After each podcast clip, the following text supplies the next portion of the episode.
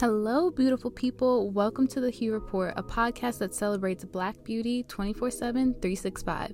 I'm your host, Olivia Hancock, and each week I'll be having an unfiltered chat with some of the coolest Black influencers and professionals in the beauty industry. On the show, we'll be taking it back to the beginning and discuss where our love for beauty began.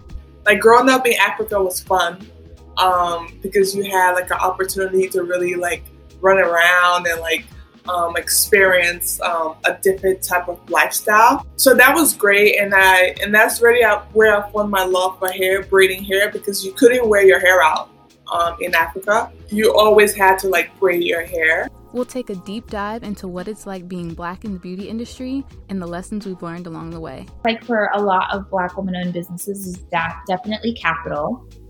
So really my business has been majority bootstrapped through my own funds. So I was working a nine to five up until last year was when I quit to do this full time.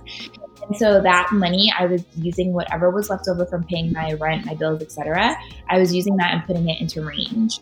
And you already know that these conversations will fill you in on the dopest beauty brands and products.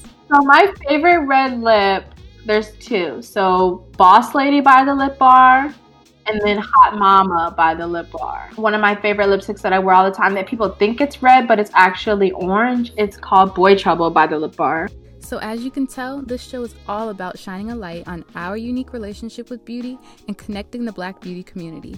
I can promise you that you're not going to want to miss these conversations. You can join me every Wednesday for a new episode starting July 1st, and make sure you're one of the first listeners by subscribing to the show wherever you listen to your podcasts. You can also stay connected with the Hue Report community by following us on Instagram, Twitter, and Facebook at The Hue Report. Stay tuned, beautiful people, because we have so much in store.